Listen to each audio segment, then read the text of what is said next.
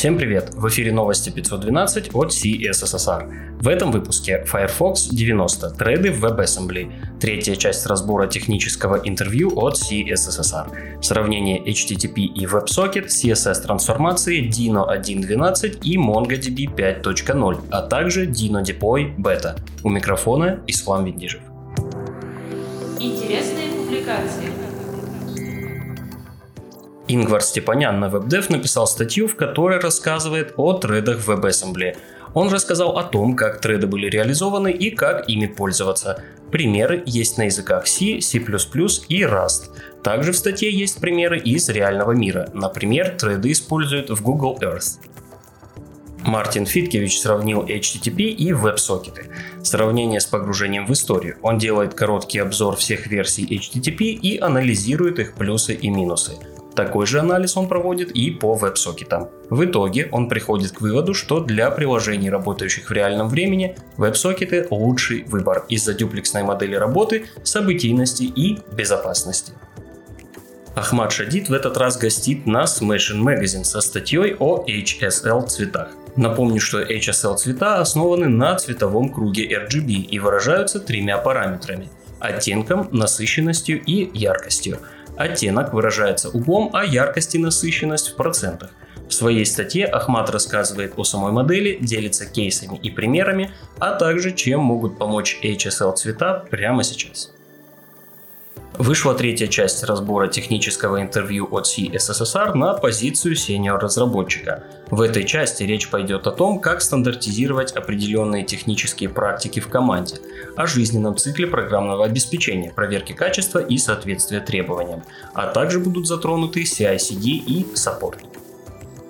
Temani Afif на си эс эс Tricks опубликовал статью о сложных си эс эс-трансформациях с использованием кривых Безье и кастомных си эс эс-свойств.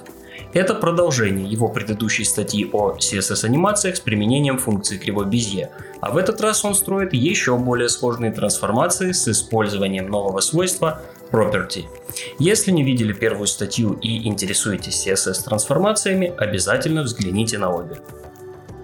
Рэйчел Эндрю продолжает просвещать нас на разные темы. В этот раз она рассказывает о выравнивании внутри флекс-контейнеров.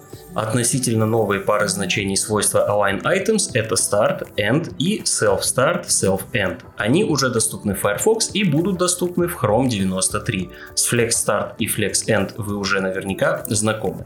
В целом они делают похожие вещи, но с отличиями, которые Рэйчел и показывает на примерах. Заметка короткая и очень понятная. Рекомендую. Как можно использовать новый псевдоселектор where для управления специфичностью стилей? Муштабай Сиеди подумал, что не хочет переопределять в ресетах дефолтные стили браузеров или увеличивать специфичность стилей каким-то другим способом. Он узнал о where и о том, что его специфичность всегда нулевая, и применяет на примере со списками в своей статье на си эс эс Tricks. Хотите порадовать свою дизайн-команду? Или, может быть, вы сами дизайнер, который хочет создать свой плагин для Figma? Том Куинонеро в своем блоге написал статью о создании своего плагина при помощи Svelte. А для тех, кто не хочет делать его с нуля, он оставил на GitHub репозиторий, который можно просто клонировать и попробовать себя в создании плагина. Как создать динамический компонент хедера сайта на Smashing Magazine рассказывает Мишель Баркер. Для примера она создает хедер с меню, цвет которого меняется по мере скролла. Для реализации используется Intersection Observer, а в конце несколько ссылок на материалы по теме. После небольшого перерыва Адам Аргайл продолжил свою серию статей, в которой он реализует разные компоненты. В этот раз пациент – хлебные крошки.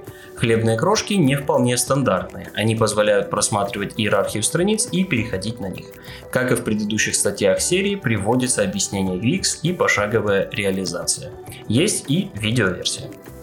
Завершит рубрику dev tools tips точка org. Как можно догадаться по домену, это ресурс-сборник трюков и полезных советов о наших любимых DevTools'ах.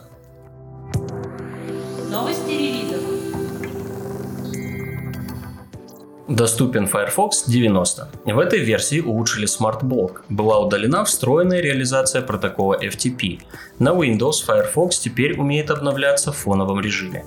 Конечно же, прилетели обновления поддержки JavaScript и улучшения DevTools. Также был устранен ряд уязвимостей и исправлены баги. Node.js шестнадцать точка пять точка ноль увидел свет. Главное нововведение – экспериментальная поддержка WebStreams эй пи ай.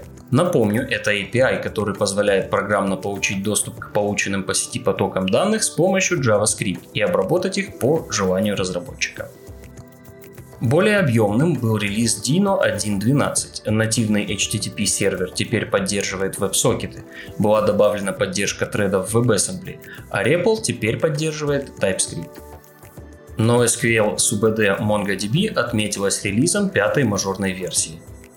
Также в этом выпуске отмечу грядущий релиз фреймворка Ember четыре точка ноль и Laravel восемь точка пятьдесят. Другим новостям.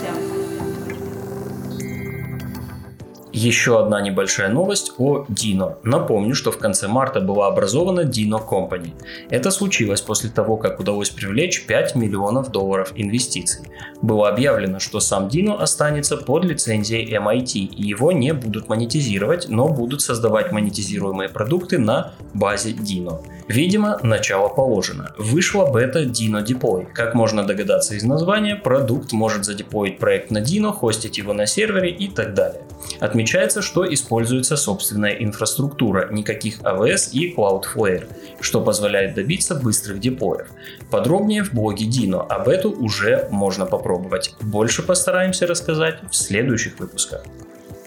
Все ссылки на инфоповоды и сопутствующие публикации вы найдете в описании выпуска. С вами был Ислам Виндижев. До встречи в следующем выпуске.